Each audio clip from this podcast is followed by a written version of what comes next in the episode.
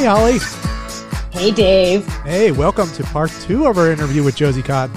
I'm so excited. Josie is such a great guest, and I'm so happy to be back with part two. This is What Difference Does It Make the Podcast? Let's get into our interview with Josie Cotton. I'm jumping ahead here, but I wanted oh. to ask you about your the, the release, the Ukrainian Cowboy and Cold War Spy. Yeah. How, how that came to be. I mean, what was the, the inspiration for it? Well, it was just, it was uh, songs I had uh, had for a while. I never could quite f- finish them or find the title. And then um, I just had this brainstorm uh, when I was uh, trying to finish this song, and it just seemed... Uh, Like I had to change the theme of the song a little bit just to skew it slightly towards Russia. like in, and um, I don't know. And I just had this, I had this fantasy of what the video would look like. And um, we made it happen. And it was just really fun. I, it was, uh, it was just based on my love of history and uh, k- kind of sad country songs and I guess weird polkas going on with that. It's very that, campy. The video is very, very campy. campy. And that, that's what I wanted it because it's a very sad song if you listen to the lyrics, yeah. but the, I wanted the video to be f- funny and sad, and that's my favorite combination of uh, odd, funny, sad, and, uh, you know, just... everything contradicting itself. That was my goal. Yes. And kind of being super political without saying anything at all. You know, I, I didn't make any reference. It was just like the Russian flag and Russian soldiers and people being shot and me running in high heels through the snow and stuff. It's fun. Yeah, because you, you wouldn't necessarily get that from the, from if you just listened to the song. It right. That isn't what it conjures up. Yeah, it's not, it's, but, but I, I did write it like it was a movie. I mean, that's kind of, in the Cold War Spy too, that was, um, I'm, obs- I've been obsessed with the Stasis and spies for a while. And I just did a whole, I just was able to research it so much that this song that really didn't have a title, it just became all about the, you know, nineteen sixties in East Berlin and kind of spy, uh, dangerous, really, you know, mimicking our time right now in terms of ideas and um, and the danger. Uh, I I was trying to say something uh, without being political. I just don't see a point, but I was trying to say something in that song uh, too. So I'm glad you heard them. It yeah. was a labor of love. I'll be back before I'm gone. I've been traveling for so long across the mountains.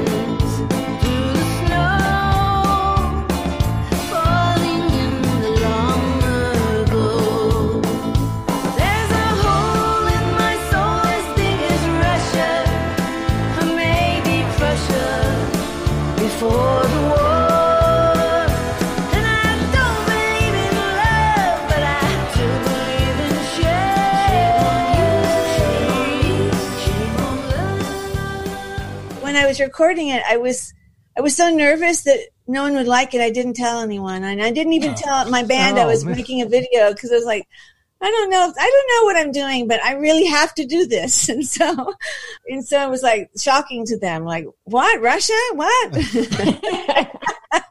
I yeah, I I don't know.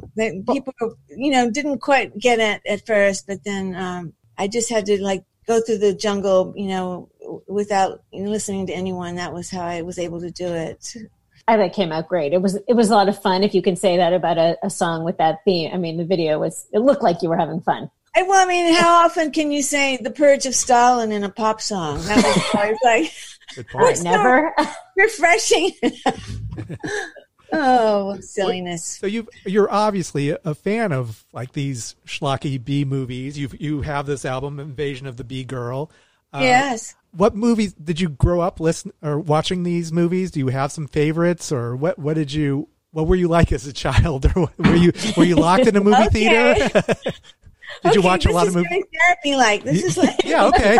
Use us. Yeah, I'm referring to. Um, just relax. I was the weird. I was the weird like kid, like the girl in uh, the uh, in Wednesday in the Addams Family. I was I was very like. That girl was just alienated, uh, you know, and, and with a really dark sense of humor. And I watched all these science fiction movies. I loved them. That was that was my escape from the world. I mean, I I didn't wasn't quite introduced to to Russ Meyer's till thankfully later, but but uh, but scarred. I, yeah, and I I found great comfort in knowing there were other worlds, or you know that I could fan, at least fantasize and leave this planet and uh you know flying saucer. Invasion from Mars, Invaders from Mars was one of the, my first memories of just flying saucers and everyone in the town being taken over.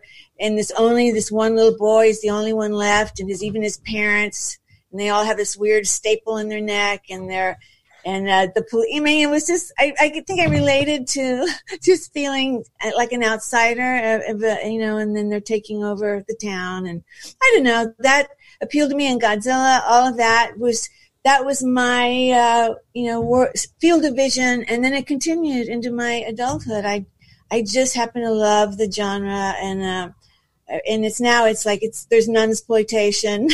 There's all kinds. I've expanded Giallo, Italian horror, and I just keep uh, you know upping my uh, aesthetic to include like, all you know exploitation movies and like I, and all did, that. Did you say nunsploitation? Yes, that's a that's an actual thing. It was in the seventies and the sixties, and there were not, there were some insane nunsploitation movies that were just like crazy, and they were so good.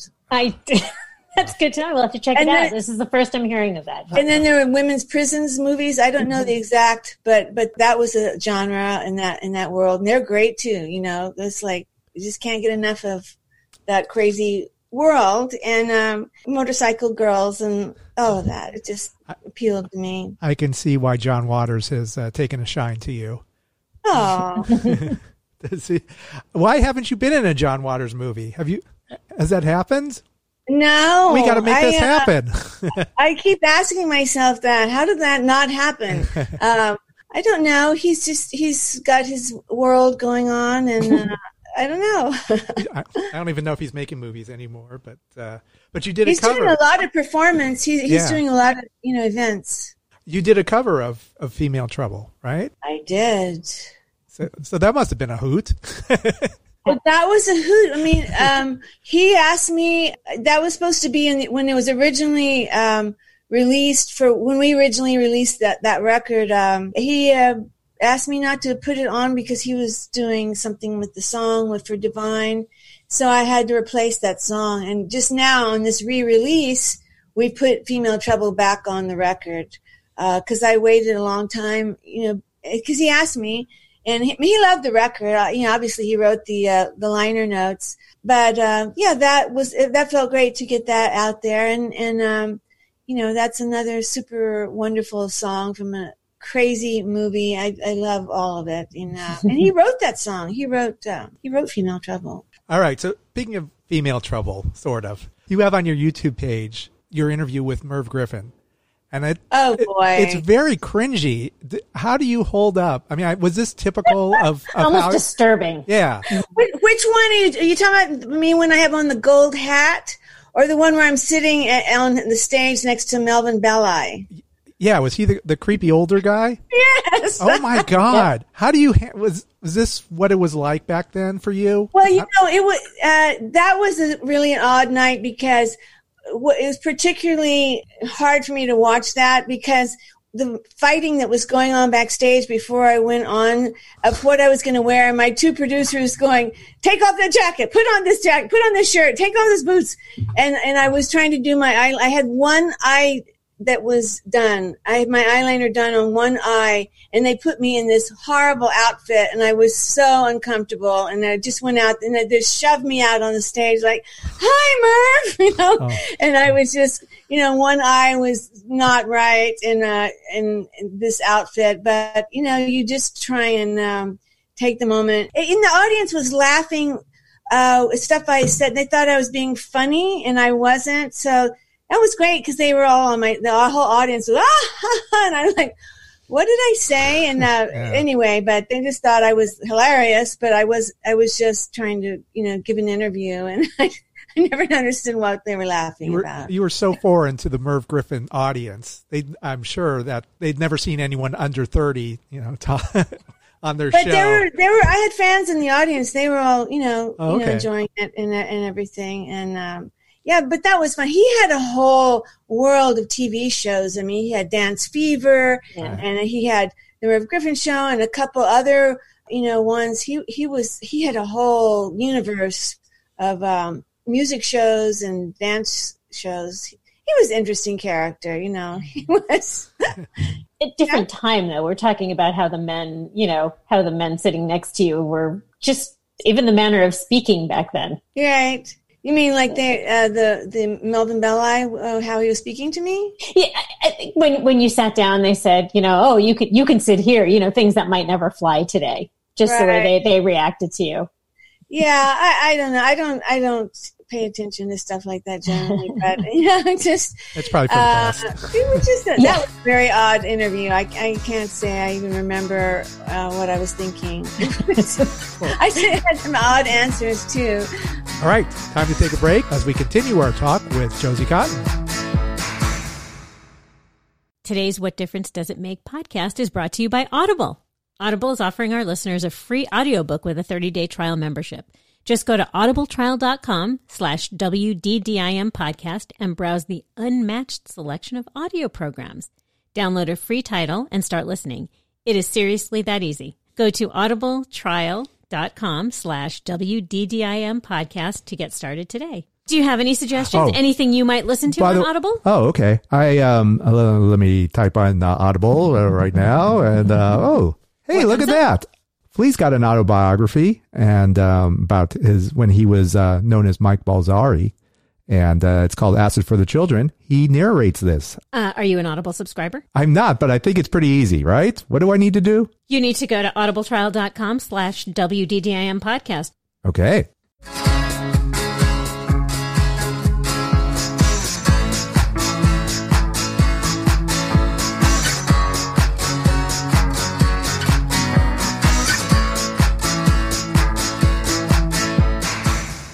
Welcome back to the What Difference Does It Make podcast and our interview with Josie Cotton. Did you, you know, like my man, when I was started working with my man, well, Randy Phillips was my manager for years, you know, the Michael Jackson, Michael Jackson, that one. Yeah. uh, uh, so he asked me, well, how does it feel to be, uh, he, how does it feel to be a, a, a sex object? That was like, and I said, uh, I guess it's better than not being one. I don't know. I, I, I mean, there was some you know, slippery slopes there. I, did, I don't think I would answer it the same way now. But. Did you think about your image or what, like how do you how you wanted to present yourself on stage and, and um, you know, on, on your albums and well, videos? You know, that, or was this I, just I this that, is what Josie was? This is who you are, and this is what you want. Well, I I mean, I had so many different personas, um, uh, musically and uh, kind of. Uh, Aesthetically, I, I could have gone so many different directions, and music was a lot bigger than just, you know, uh, pop music, uh, girl pop and all that. I didn't quite have the focus that the Payne brothers were able to direct me in, into uh, focusing something uh, into something that was part of my history and, and love. But you have to, at some point, you have to focus uh, what this. the sound and the look is going to be. You you have to do that, or no one can focus on you. Like if you're like changing into uh, Edith Piaf, and then you're like Tammy Wynette, and then you're like you know Brazil sixty-six, and you just have to just uh, not move for a second. And they were able to uh, they were able to focus me in that in that sense. They were hugely aware of, of image, and, and it wasn't anything I was un- uncomfortable with, but. They were wonderful at it, you know, Bobby and Larson Payne. Did you play the music? Did you do the L A music scene? You know, I, I, we, I had different bands, and the thing is Johnny took off so fast, and then we were immediately recording for that six-month period. So the time that I would have gone and and played, uh, we were just in the studio and then putting the record out. And uh, so I kind of missed um, a lot of live playing that I wish I had been a part of. Yeah. So that must have been hard then, when suddenly you have a hit song and you don't have a lot of stage experience. What, well, uh... no, no, I, I played in a lot of bands, okay. and I, I mean, I, I was on stage when I was three years old in ballet and on production set. I mean, my, you know, I had a whole ballet background. With my father was the ballet instructor, and he, mm. and he would throw me on stage. I'd be doing, uh, you know, duets, pas de deux with these little boys, and you know, when I was four and five. So I was really comfortable on stage. I loved being, and that sounds such an awful thing to say. No, I love being all. on stage. No, not at all. It's no, yeah. Sad. We want our performers to say yeah. they love being yeah. on stage.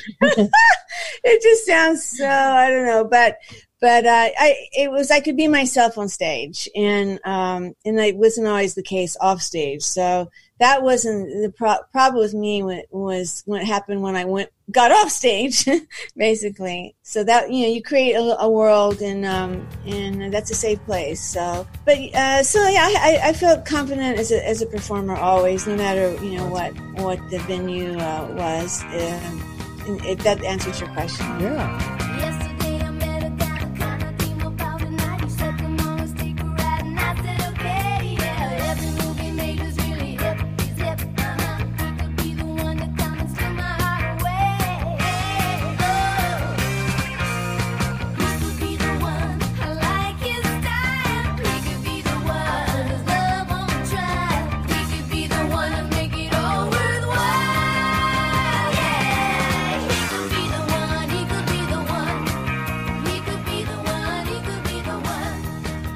I was going to ask about the period of time after the eighties, like the, the nineties and the, the early two thousands. You kind of, I, I think I'd read in an interview somewhere that you had sort of not dropped out. I, I think it talked about changing, you know, you changed the spelling of your name for a while, kind of, um, I don't know, did you drop out of the music scene?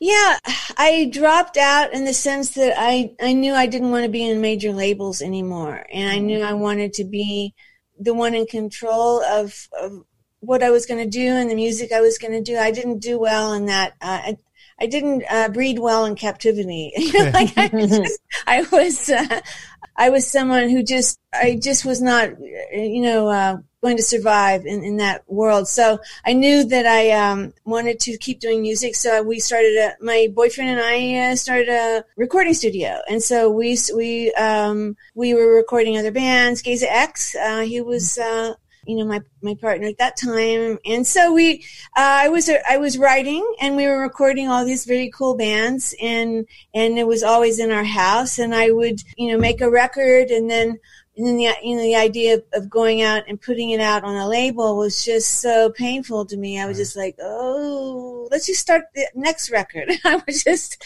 so I was just compiling all these recordings, and I, um, uh, I had cold feet about the music business. Honestly, mm-hmm. I I would just I just kept making them. Once in a while, I would put them out, and uh, just because you make a re- it, you make a record, unless it goes out, no one's really heard it. it you mm-hmm. can't just make reta- tapes. You know, you have to. And I would just throw it out there. So now we're we're going back and trying to collect all my wayward uh, children and uh, re-release them, because they were. It was all crazy with people. The wrong people were selling them, and they were.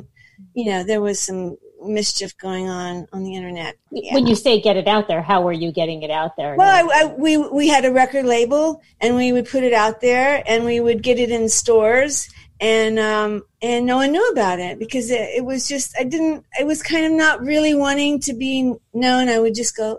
You know, very, no, my heart wasn't in just being out in the public. I just, um, in terms of uh, rec- major record label kind of presence. So I did disappear. I, uh, but I was always doing music, and I was always around me. I love being around people who who have dreams like that, and um, I didn't want to shatter their dreams. But I, you know, I just, I just love the music process. I love being in a studio and. and writing and being in band. I just love all of that. So uh, it was, it was always in my house, you know, recording studio. Well, now it's not in my house, but I still have a recording studio. Yeah. Uh, Kitten Robot Studios mm-hmm. is, uh, we have, it's in Filipino Town, right? Kitten yeah. Robot. Perfect. What, yeah. So what flipped the switch then to say, I mean, you, you've been before this all pandemic happened, you, you were playing around a lot. You were on like, the, yeah. you know, those, those shows. What happened to say, I, I you know, I want to, I want to play on stage. I want to, I want to present my well, music. Well, I mean, I, I would do, I, I mean, I've been doing it, and then I would just disappear, and I would just, I'd come out. But this last go around, um, it happened because of um, just basically the crew of people I, I have at uh, our label. We, um, we just have like the perfect organization of uh, uh, characters. I don't know. They're, yeah. they're all so such good friends of mine and so competent. And I trust they all have my back, and, and they're sane. Those are just some new factors I figured in. Like, they're sane, what? And they're they have my back? No. And then, like, all this wonderful uh, and just super creative and with backgrounds in the music business. And, you know, Bruce Duff is my manager. Paul Rossler is my partner. And, um, uh, you know, in our in this whole, uh, you know, our studio and our, and our label now. So it's just it, when you have the right people – it's just amazing how much how much different it is to be in the world and uh, and have it organized, and you know, it's a wonderful feeling. Yeah. Well, sometimes it takes a whole lifetime to find your, your team, your people. Yeah. Like at the la- I mean, I mean, like at the last minute, I'm finding like this uh, wonderful uh, experience. But I, I'm I'm having a great time. People seem really happy. I'm yeah. I'm, I'm back on the radar, and and the, and there's. There's such a love for this Convertible Music record. It's it's it's really, it feels wonderful to be putting that out, and it was, I guess, an important record for people in that in that era. So it feels wonderful to to uh, get the you know all the love I'm getting is quite incredible. Deserved. It is a great. It's a great album. Yeah. Great Thank record. You. However, we refer to those now. Yeah. yeah. Record albums. Yeah.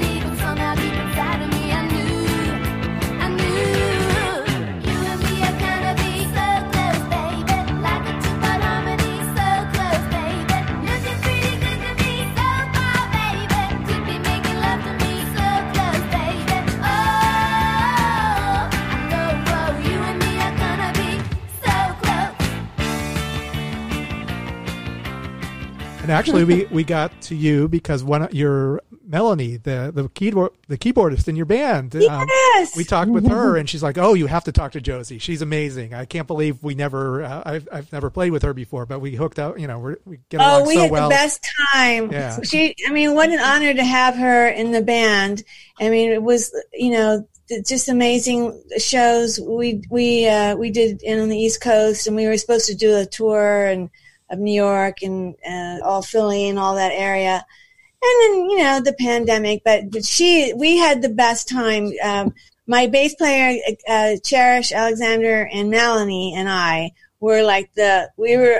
I don't know. We were like Charlie's Angels or something. We were just, she we said, were, "Yeah, it was so fun to just really. I don't know. It was just a lot of girl energy. It was." Uh, just the best time, and um, she's always welcome in my world. That's so nice. Yeah. That's so nice. And don't I heard you just said something about at the finding this at the last at the last minute, as if it's late in life. Hopefully, yeah. There's music for years to come.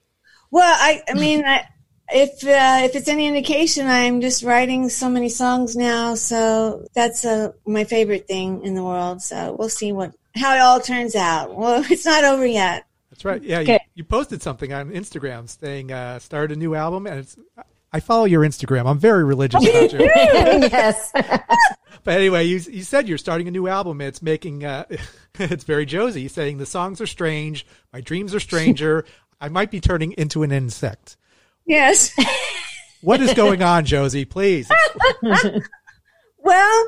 I don't know. I mean, I, I've read a lot of Franz Kafka, and uh, I just, oh, say no more. Uh, yeah, so uh, those are my reference points. You just go up and down, and, and it kind of. Uh, I mean, some days don't you feel like uh, are a little more darker than others, and then some days you pop out and you go, oh, okay, and then you go, oh no, and I'm just on that roller coaster. Of, so. Um, the the creativity is is uh, taking me into another another realm. I don't know what's happening, but I'm just fo- trying to follow it and, and not judge it too harshly, because it's it's writing itself at this point. So it's a great place to be. Love yeah, it. It's, it is a good one. I think that's what we're all trying to do now, right? Is just accept, you know, every day, every day is, you're going to feel a little bit differently, and just go with it.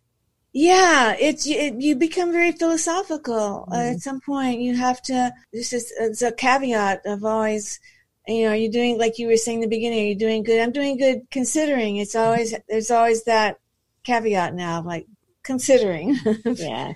Exactly. I hope we get to the place where we can eliminate the considering. We shouldn't feel bad saying if we, if we happen to be feeling really great one day, we shouldn't feel funny saying that. It's okay, right? Yeah, that's right. Well, Convertible Music is out now on all streaming yeah. services. Uh, soon the uh, the vinyl will be out with a with a new song, right? Yeah. Well, yeah. Um, um, so well, the digital has the new has the, it's it's not a new song. It was the B side of Johnny Are You Queer, but a lot of people never heard that. Let's do the blackout. Let's do that. Okay. That sounds very suspicious. For the time, it's yeah. of the time. Yes.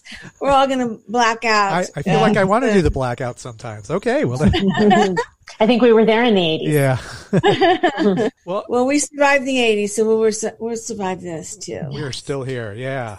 Well, first of all, congratulations on owning your music, getting your children back. Yes. And um, it, it's it's great. I, I'm going. I look forward to hearing more and more from you.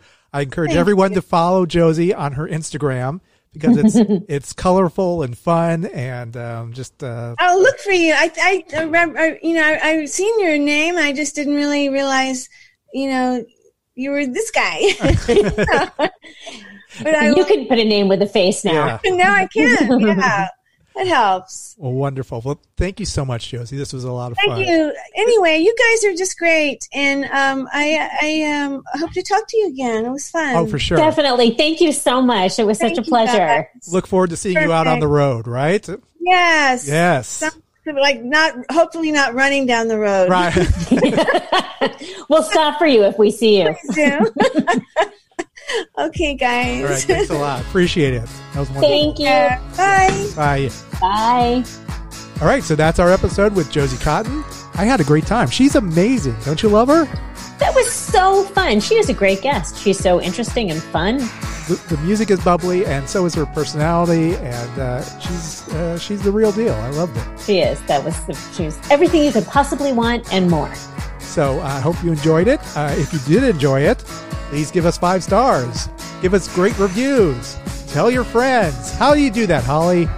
Or just tell us. You can tweet us at W D D I M Podcast. You can tell us on Instagram at W D D I M Podcast. Or you can comment on Facebook and tell us what you think. We have a nice following on Facebook, so please join us on Facebook. And sign up for our newsletter, W D D I M podcast dot com.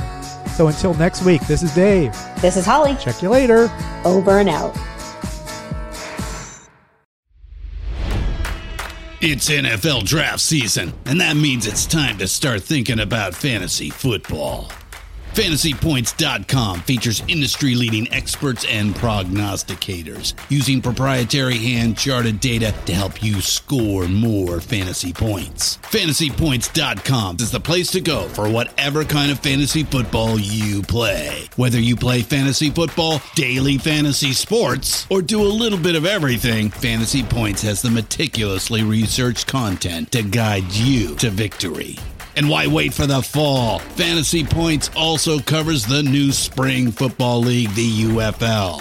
Join the guru, John Hansen, Scott Barrett, Joe Dolan, and other massive names in the fantasy football universe with an exclusive offer. Use code Pantheon for fifteen percent off any Fantasy Points package, including the all-in package, with access to every article, tool, and data nugget that Fantasy Points has to offer.